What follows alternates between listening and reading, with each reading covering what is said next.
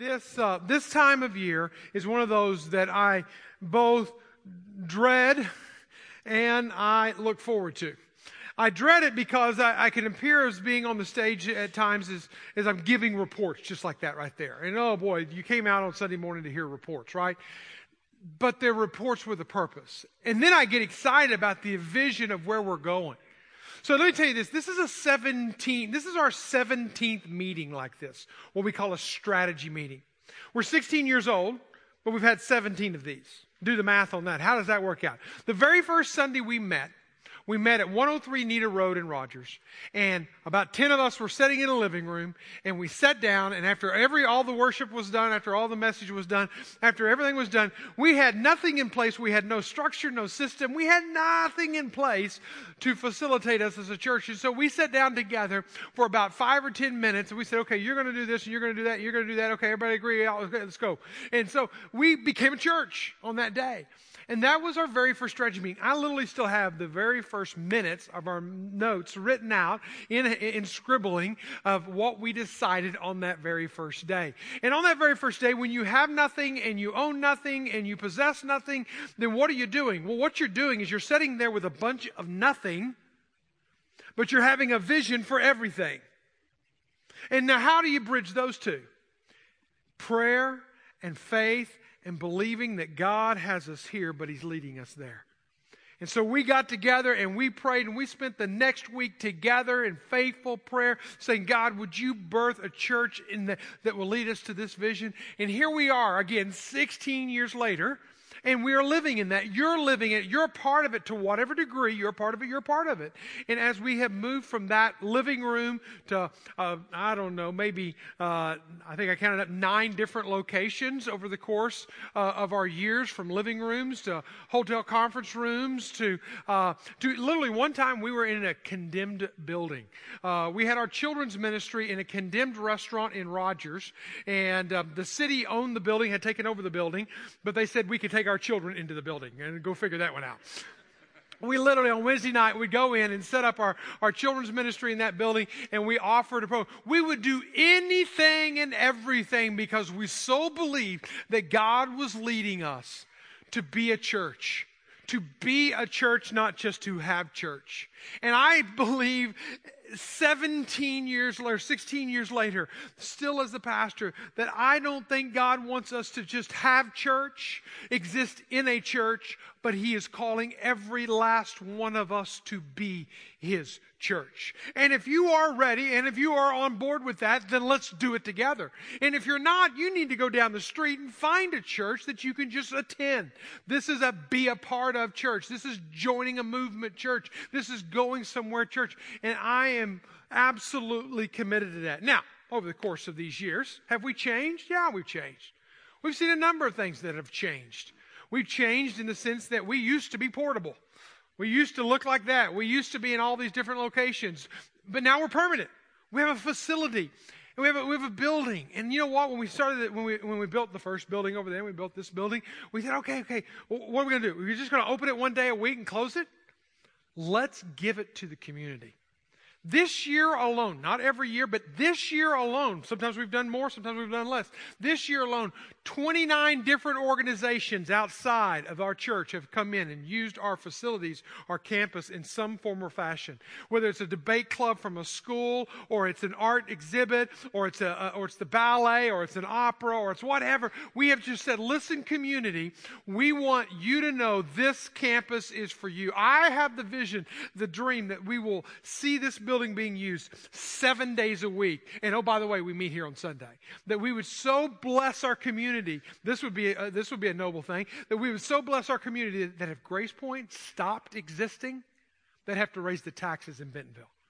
That we are being such a blessing to organizations, to homes, to families, to, to marriages, to life, that literally the quality of life would not be the same if we were not here. Now, that's not an arrogant statement. That's a vision statement. That's a vision that I hope that we can be that as we put down roots here, as we've settled right here on these grounds, that it is not ending here, but it is going into the community.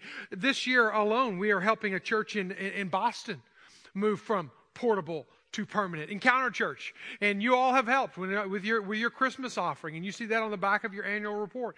How we have helped them, and we've set up like four or five teams, and we're setting up another team this year, and uh, helping this new church get off the ground. And it's pretty exciting to see them in this very unchurched area become a permanent structure church the, to be the church in, in the community. So we were once portable, but now we're permanent. But it goes beyond that. That we were once all over the world in missions, and now we're very strategically focused. Okay, when we started the church, we knew, eh, coming back as missionaries from Africa, we knew that we were going to be about the nations. That was who we are. That was what we were going to be about, and we weren't going to back off from that. We had a lot of other churches that would put missions as a department. We wanted missions to run through our church. That the nations would be kind of an afterthought, a secondary budget line item, but we wanted to be at the primary budget line item. So in the very first five years, before we ever had a building, we were in 12 nations in five years. In fact, if you go out when you come on the campus and you go off campus, you will see 12 flags flying in the student coffee area. What's all those flags? Those random flags because all the colors look good? No. Those were the 12 nations that we were in before we ever had a facility, before we ever had a campus. We were committed to that. But there was something that happened to me, kind of a little epiphany moment. Whenever one of, the, one of the founding members of the church said, came up to me and said, Mike, what's our goal? Just to hit every nation in the world? Thought, boy, that's, that's a bucket list item, okay, maybe. What are we about? Are we just going to be globetrotters around the world? Are we going to be focused? Are we going to be strategic? And at that point, we began to take a more strategic narrowing our focus down to some very particular places, some very focused attention. About the time we moved into our first building over here, we began to focus our energies in West Africa. And in West Africa, in this, in this nation, landlocked desert, south of the Sahara desert country, we started there, and for 10 years, we committed trip after trip, four, five, six trips a year. We would send people over there. Aubrey Barton, one of our church members who grew up as a student in our, was saved, baptized, and was a part of the condemned student ministry uh, building facility, so she survived it. And she is now living right now in this West African country as one of our missionaries.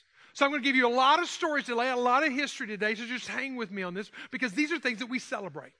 We value it, we celebrate it. So we're celebrating it. So this is a movement of God that we've seen. Now, when we went there, we started out, and we were just a few hundred people meeting, and we were going three or four times a year. And, and as we were going, and we were investing in this one little church in this one little village called K Village. In this cave village where we would go to, we'd go up and we'd set up camp. We had our little uh, mud hut there with everyone else. We had our little uh, African pot like everyone else. We had our little African kitchen like everyone else. Every, we tried to live as much like this nation's people in the village as we could. And as we were there, we saw in this one cave village over the course of about five or six years, we saw one church born. Now, when we went into this village, there were only about seven men believers. There were no women believers. And it was our teams that were going in time and time and time again, again and after again, uh, uh, that, that, they were sharing the gospel. That we saw our first woman believer, our second woman believer, then our children become believers. And now, when we pulled out of K Village, after about six or seven years of being there, going consistently, there's a church of 45 people, baptized believers, that are still meeting today, and they don't even need us. And we just love that. We love the part of that that that plays in not only their story, but in our story. But the story isn't in there. We continue to encourage. So the first six years, we go to one village and we see one church born. And so what happens in the next years? The next years, we start multiplying. We start seeing nationals going out, people that we have been pouring into. They were our translators. They become Muslims becoming believers and believers going out into these villages and to share the gospel. And they go out and they start sharing and they start telling their stories about how they became a, a, a believer. And churches are born. And in a total of 10 or 11 years now, we have seen the gospel presented and new believers come to faith in Christ, and many of them baptized in 12 villages. Would you give the Lord a round of applause for that? 12 villages.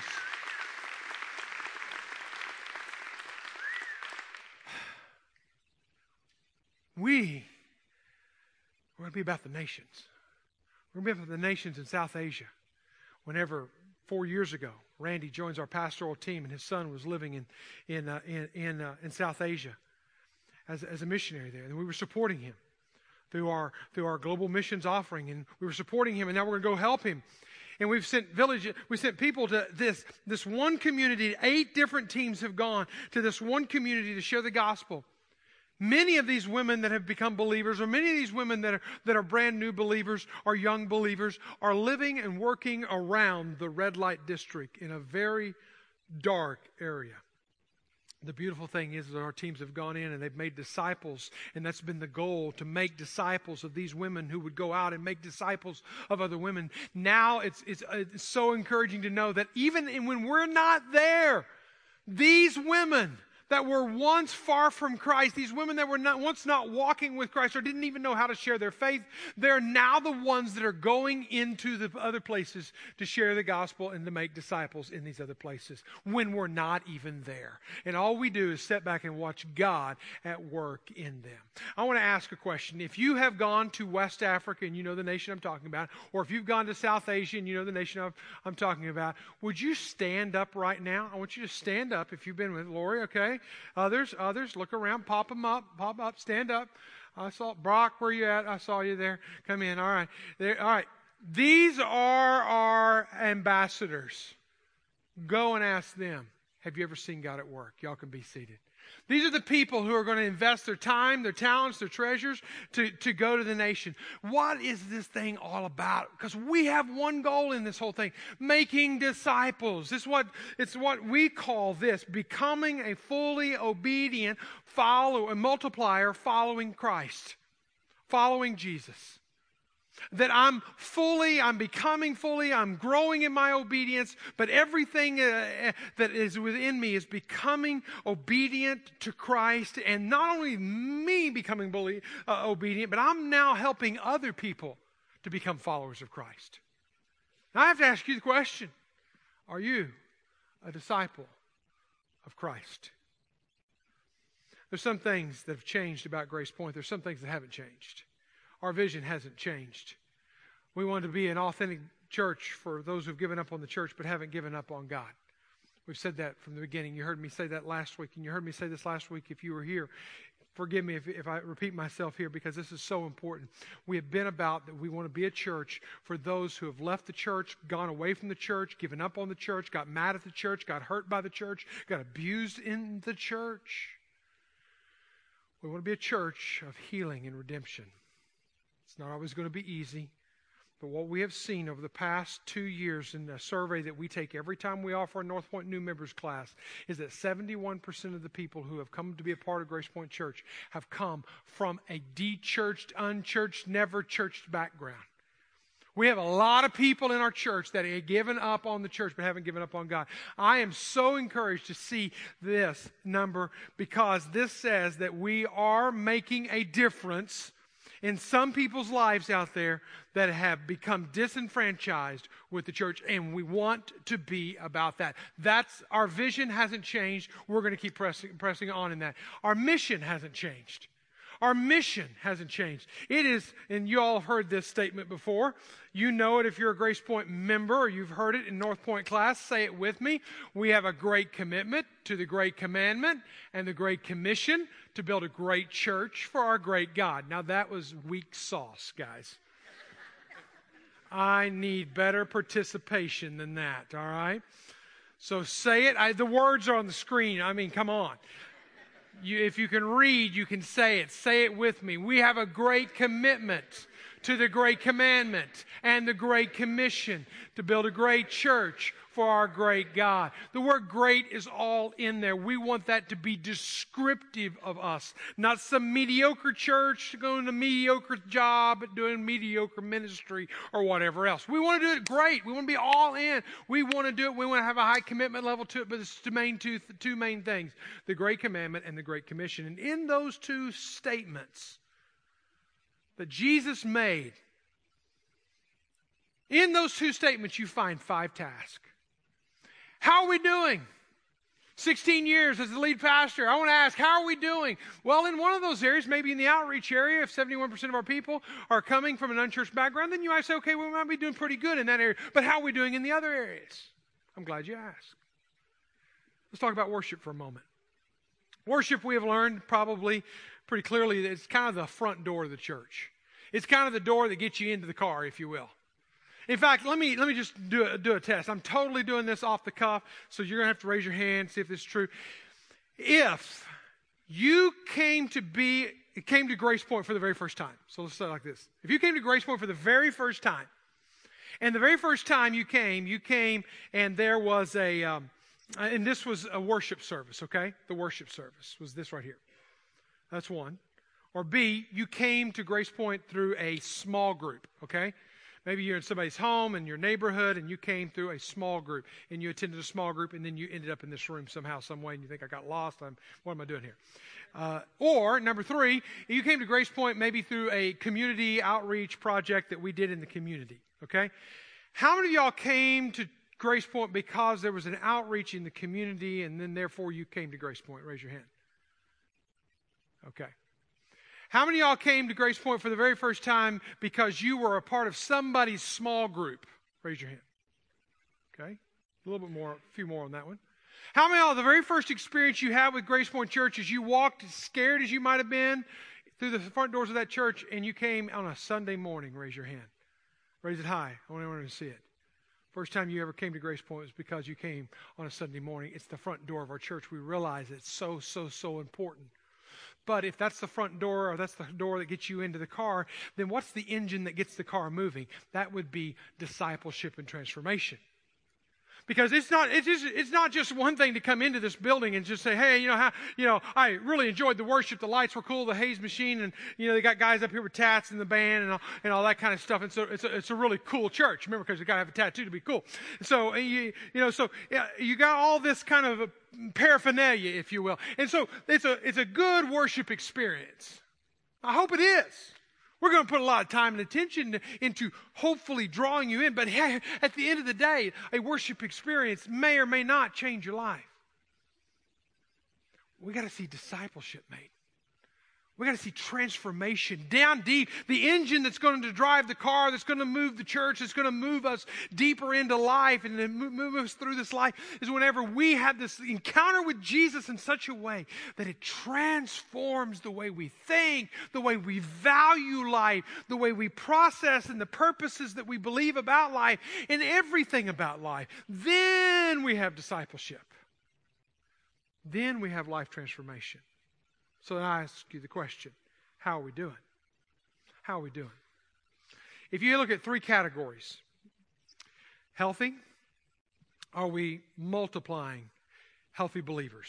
Multiplying. You're helping me multiply. We're multiplying. You're multiplying. I'm multiplying. We're all multiplying together.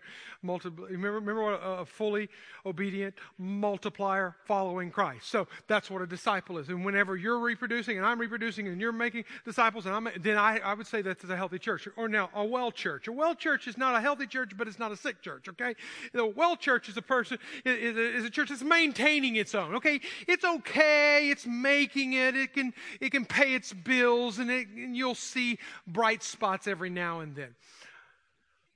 And then there's the sick church. They're declining. They've lost spiritual traction. They're not moving. There's no forward motion. They're actually regressing backwards.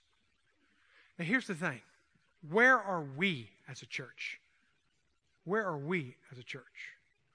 I ask that to new members, older members, to established members, to, uh, to young members, to older members, to, to, from uh, new believers to older believers. I ask pastors and, and support staff. I ask deacons and trustees. I ask small group leaders. I ask people who had left the church, have been gone from the church for a while, and those who are brand new in the church. I ask a bunch of people through an anonymous survey. And you know what they came back and said? We weren't healthy, but we weren't sick. We were somewhere in the middle. Somewhere there in one category. The area that we are the weakest in is in the area of discipleship and seeing life transformation happen. Full on, where my values are changed, my priorities are changed, the purpose in life is defined. Life really takes on a different look. That's where we're not healthy. So I told you we're going to talk about the good, we're also going to talk about the not so good. This is the area that we have as a pastoral team, even a year as early, as late as a year ago, when I was going into my study sabbatical, I was praying about God, where, where are you leading us? I asked the pastors, pastors, what's the greatest need in, in our church? And all of them came, I won't say all of them, but the far majority of them came back and said, we need better discipleship. We need better life transformation. So here's what we're doing. I'm telling you this on the front end of this year as we go into this coming year. We are making it priority number one. How are we doing at seeing lives changed in their values, in their purpose, in their priorities? How are we doing? And we can't know where we're going till we know where we're at.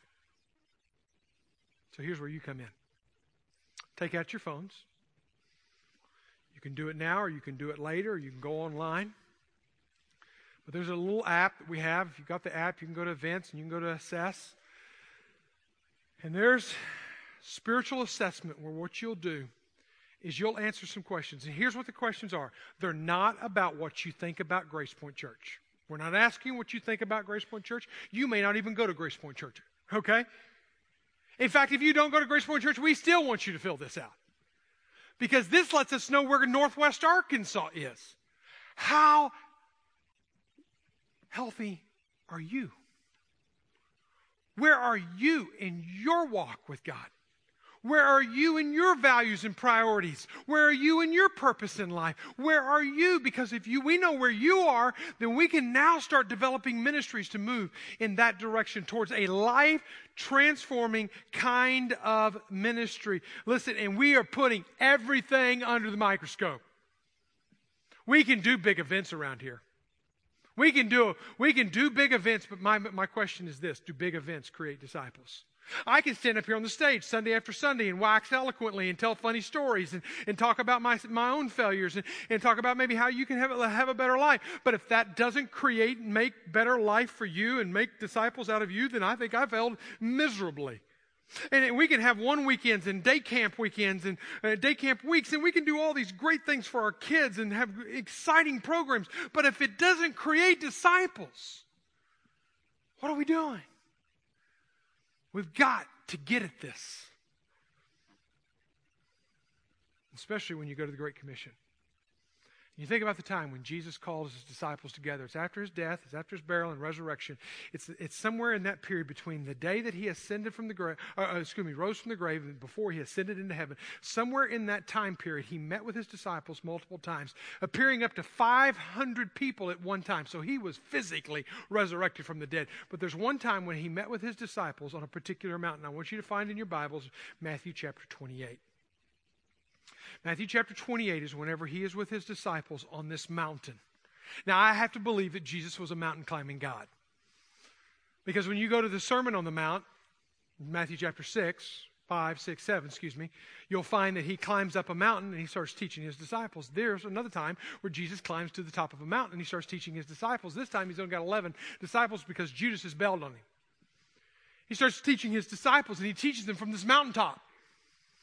And what he's going to teach them is a whole thing called the Great Commission. Now, we're not going to talk about the whole Great Commission. We're only going to talk about two Greek words in the Great Commission. And that's the words that we'll talk about right now. Let's look at our Bibles and let's read the passage very carefully here. Be helpful if I got there myself. Matthew 28. You can scroll it in your Bible, turn to the pages. The last words in the gospel. He says this Now the 11 disciples went to Galilee to the mountain. They were in Jerusalem. Now they're going north back up to Galilee area where they all started this whole ministry. To the mountain Notice he's a mountain climbing God. Now, this mountain, we were recently on the Sea of Galilee doing a tour, a biblical tour, and which is an incredible thing to do, is to be able to experience that.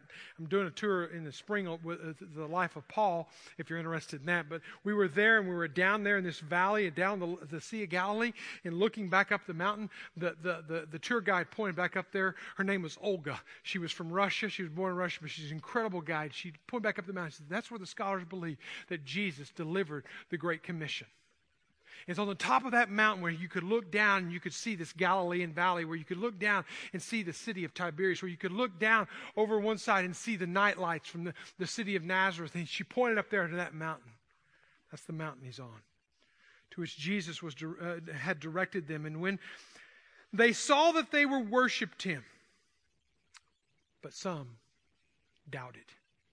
Would you, would you circle that? He's with 11 people, 11 of his disciples. And not all of his disciples are still believing in him. He's even got doubters amongst him. In this room today, there are believers and there are doubters, and I'm okay with both. If you're a doubter, hang out with us a while. Maybe you'll experience Jesus and realize that He can change and transform your life forever and ever. Amen. And Jesus, um, and Jesus came and He said to them, "All authority in heaven and earth has been given to me." And He says, "Go therefore and make disciples of all nations." baptizing them in the name of the Father and the Son and the Holy Spirit, and teaching them to observe all that I've commanded you. And behold, I am with you always, even to the end of the age. There's so much in that that I'm not even going to talk about. But here's what I want you to see three words movement. Jesus calls his disciples to movement. Secondly, he calls them to investment. They need to invest themselves. Thirdly, he calls them to an aim. There was a direction, there was a purpose, there was something they were called to. It's call it our MIA. What's our MIA? It's not missing in action. Our MIA is movement, investment, and aim. And how are we doing in each one of those? What is the movement? What is the investment? And what is the aim? Real quickly here, here's what it is it's go. Notice the very first words Go therefore and make disciples. That is our calling by God for movement. Now, now eh, I promise you this. I've looked at the Greek word here. It's not that difficult. The word go in English, you know what it, you know what it means in Greek? Go. I can study it six ways to Dallas, okay? And it is still go. It means get up off of your dairy air and do something. It means go. It means move. It doesn't mean stay and set. It doesn't mean set, soak, and sour. It, it, it, means to move. There needs to be movement under your feet. In fact, the idea here was to move a considerable distance, to go somewhere. And he even goes on so far as to say, I want you to go to the nations. So he, he doesn't even have a limit to where you're going to go, but you're going to go to the nations. And it, by the way, it's in a participle form here, so it actually means that as you are going, so this is not something that I just sign up for for two weeks. I'm going to go to West Africa or I'm going to, I'm going to go to South Asia. No, this is something I do all the time. Movement. He's calling us to move here. Last fall, we started a series called The Voices, and just understanding what the voice of God sounds like. And 400 of our people signed up to go through a study called Experiencing God.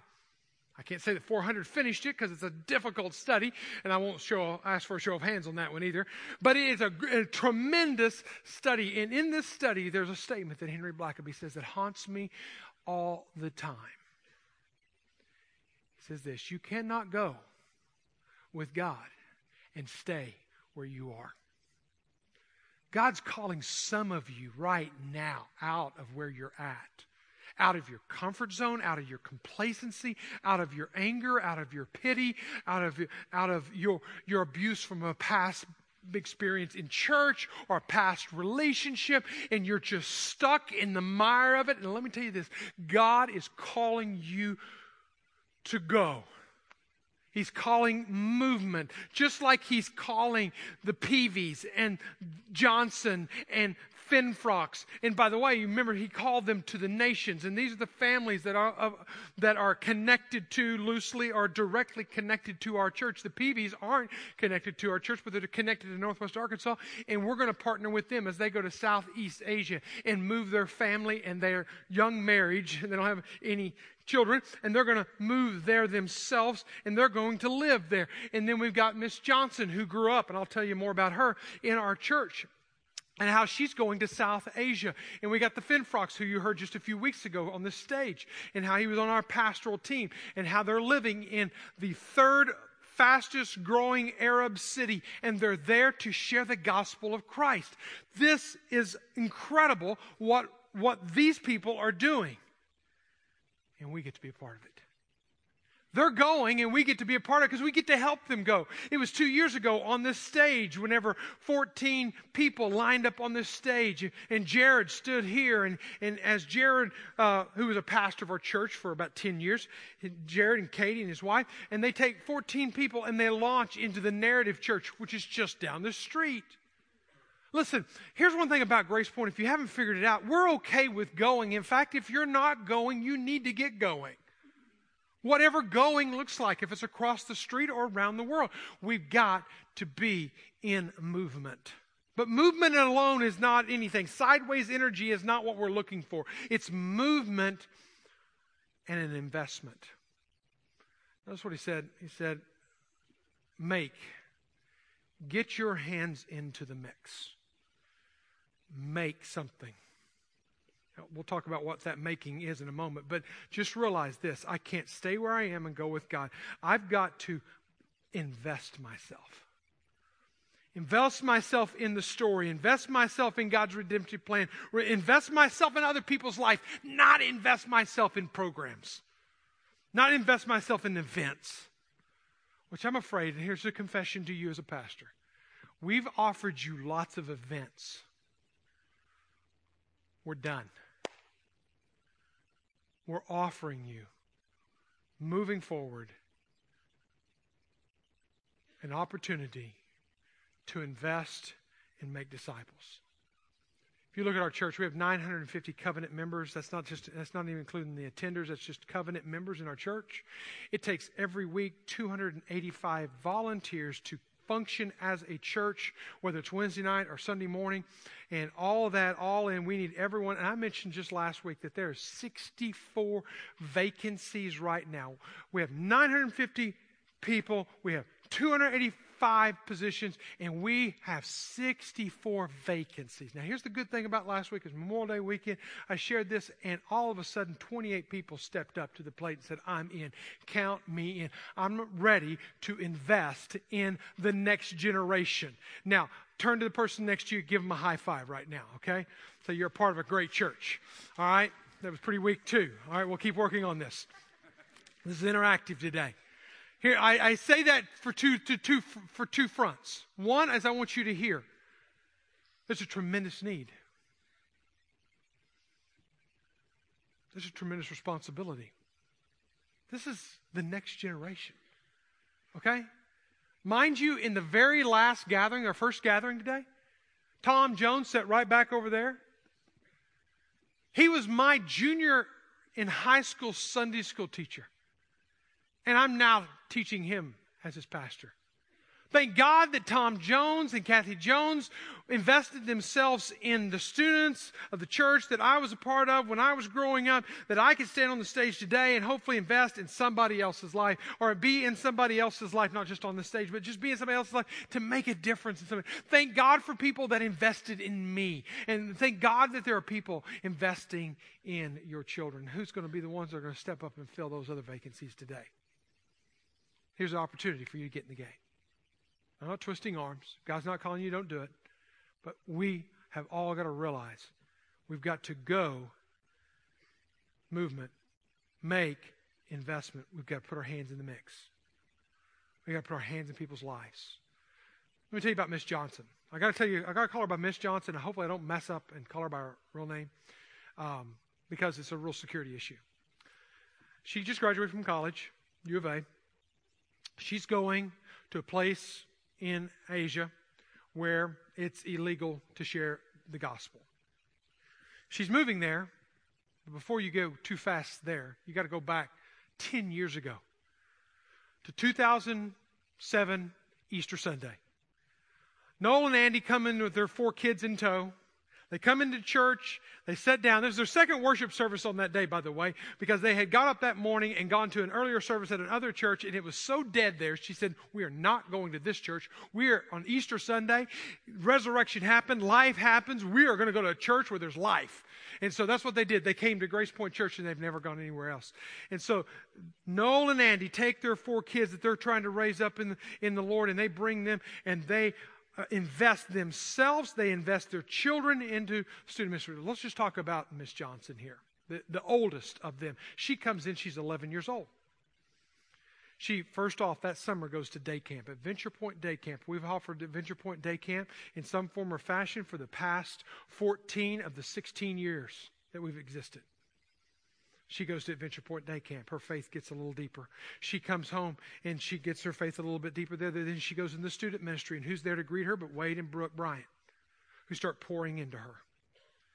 who, who, who's after that, all of a sudden she's becoming, growing up in her faith a, little bit more and more. And then there's Laura McCullough who now invests her life for all of the years that she was in high school. She had one small group teacher who walked with her all the way through. I know she had other people investing in her, but there was one that she said, Laurel, she was the one who made a huge difference. Laurel, you're right there. Good job. made a big difference in Miss Johnson's life. She goes off to college. Well, uh, before she goes off to college, she grows in her faith enough that she becomes a Timothy team leader of our, of our student ministry. Becomes a part of our student ministry, which is kind of raising up leaders in their faith and their life for, for tomorrow. And she becomes a leader in that ministry. And then she goes on, on and she becomes an intern in our church. And then, and then she goes on and she goes to college and she has a kind of a crisis of belief where she begins to lose her faith. Some of y'all have been there. Some of y'all are there. But in that moment, she kind of runs into Anne Lorenz. And Anne begins to invest in her as she starts this stu- student ministry for girls. And now, uh, all of a sudden, you have Miss Johnson being poured into by women, uh, woman after woman after woman, person after person in Grace Point Church. And now she's going to live in the Southeast Asia country, and we are supporting her as she goes. Listen, our investment in people's lives makes a difference. I had to tell you that because 10 years ago, when her kids, when she was 11 years old, who would have known that she'd be going to Southeast Asia today? But I love it because what happens when we see discipleship and transformation, values, priorities, purpose, meaning, and life begin to change. But what we're going to have to do is understand there's movement. It's not static. There's movement. There's also investment. I'm getting in. I'm making something here. I'm making disciples. I'm putting my hands in the mix. And you're going to do that. You're going to have to step outside of your comfort zone. So let me challenge you this afternoon. I'm going to put a little carrot in front of you. Here's the challenge. This afternoon, during our strategy meeting, you will meet just one family that you've never met before. You'll go out of your way. You'll invest yourself in them. You'll move, go. You will make. You'll make a friend. You'll make a relationship. You'll make a connection. You'll, you'll connect with somebody and just see what God does in that relationship. But there's an aim. It's not just to make busyness, it's to make disciples. Go and make disciples. And when we do that, I can't say that, I've said it 15 times, and I don't know if you've caught it once. When we make disciples, there's a values in life change, there's a purpose in life developed, there's a priorities that are revolutionized. When we are making disciples as Grace Point Church, that's what happens. Values, purpose, priorities, everything gets changed. All eternity, yes, it gets changed. Heaven, yes, it gets changed. But in this nasty now and now in which we live, we have greater value on life. We have greater purpose in life. We have greater, we have greater priorities in making decisions about life because we're becoming fully obedient multipliers, not just for ourselves, following Christ. Is that you? I want to introduce you to three people in our church. And there's more, but I just want to introduce you to three. And I want you to listen for this. Where did their values change? Where did their purpose become clear? Where did their priorities get rearranged? How did that happen? What did God do? And how can I be a part of going and making disciples? Watch this story.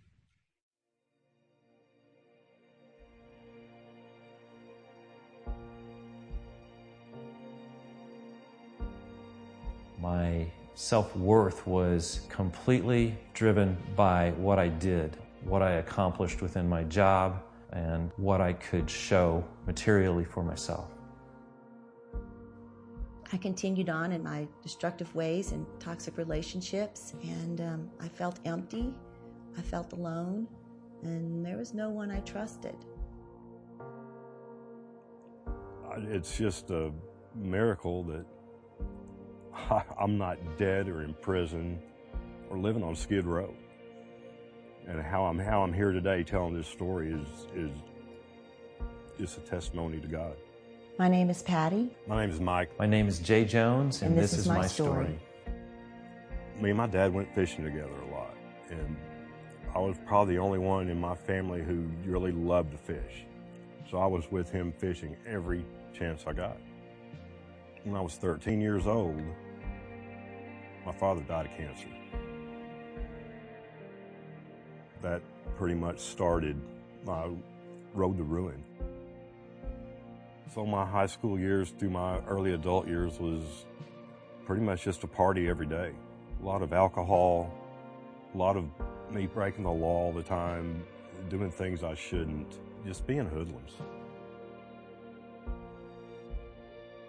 Early in my life, my parents divorced, and um, from that point on, I turned away from God. I tried to control my life, and the more I tried to control my life, the more out of control it became. My lifestyle was filled with toxic relationships and, you know, bad choices.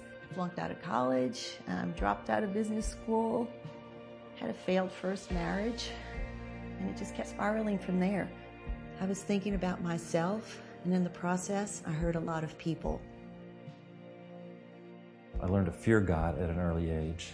I knew that Jesus loved me, but I felt that uh, God judged me. As I grew into my later teens and early 20s, I felt like I could never live up to what I was supposed to do according to uh, the Bible as I knew it. I began to choose the other path and live for myself. It was that course that I followed for years uh, to the point that I was married and had a child. It was a couple years into that that I was divorced. I left my first wife and my child and, and began pursuing the things that I wanted to pursue. Not long after that, that I met uh, my wife now. As my career grew, my family grew apart. I became so involved in my own self worth regarding material things and self gratification that my second family was about to break apart because of my, my ways. I got married when I was 26. We had fallen in love at first sight, and she straightened me out a lot.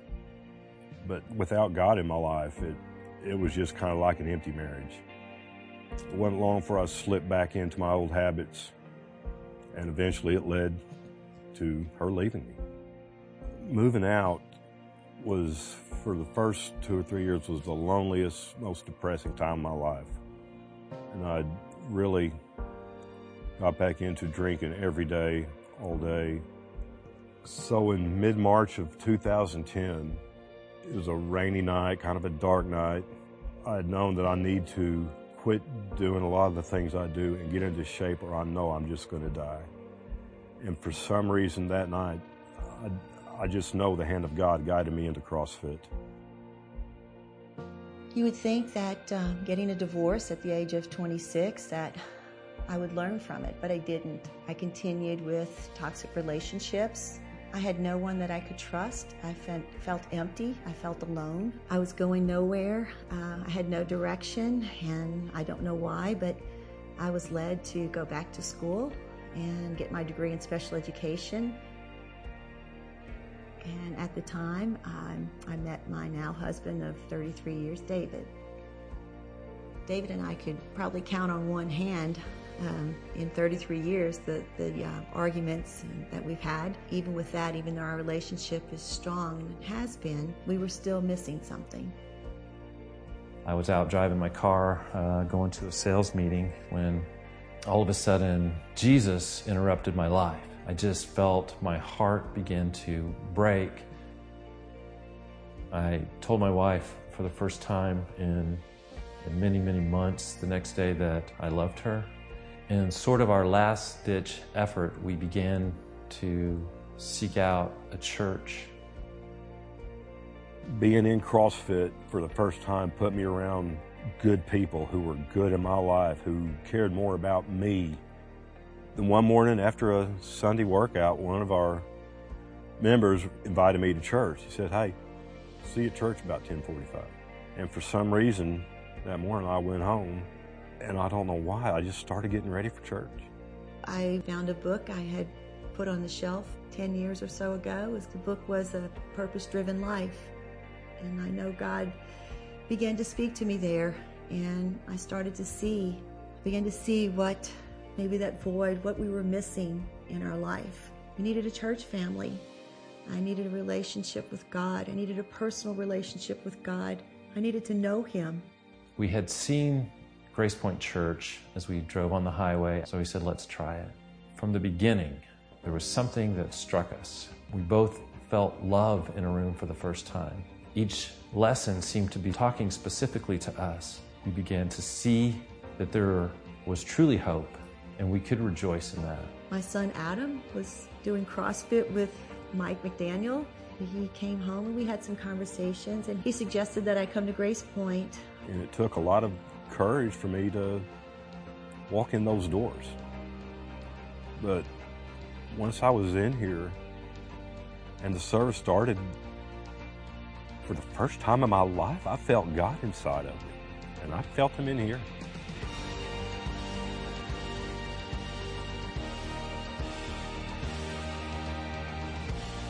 Melanie and I were lost and, and broken people uh, before we met Christ. He reached out to heal us, and our marriage has completely shifted. After all of that, I was I was still addicted to alcohol. And one day I, I just I got the feeling it's just time. It's just time to quit. And it's been over six months since I've had any alcohol. Now that I have found this relationship with God and I'm growing in this relationship with God, I want to know what more, what other purpose, what, what else does He want to do through me in my life. But I also want to share that love, share His love with others. Um, I want to pass it on. So being a follower of Jesus has just it just changed my life dramatically, and it's just given me a whole new outlook on life. That I want to spend the rest of my life following Jesus, teaching people about Jesus. And I went on my first mission trip in June of 2016, and I'll be going on my next one in October of this year being at Grace Point has just been the biggest blessing in my life. Without Grace Point, I, I don't know where I'd be right now. So I'm still a businessman, but the way I've changed from the way I was before was that's not what identifies me anymore. What identifies me is my life and my relationship with Jesus Christ, the way that I can contribute to a community around me and a body of believers that I'm in. I prioritize where God's going to lead me next.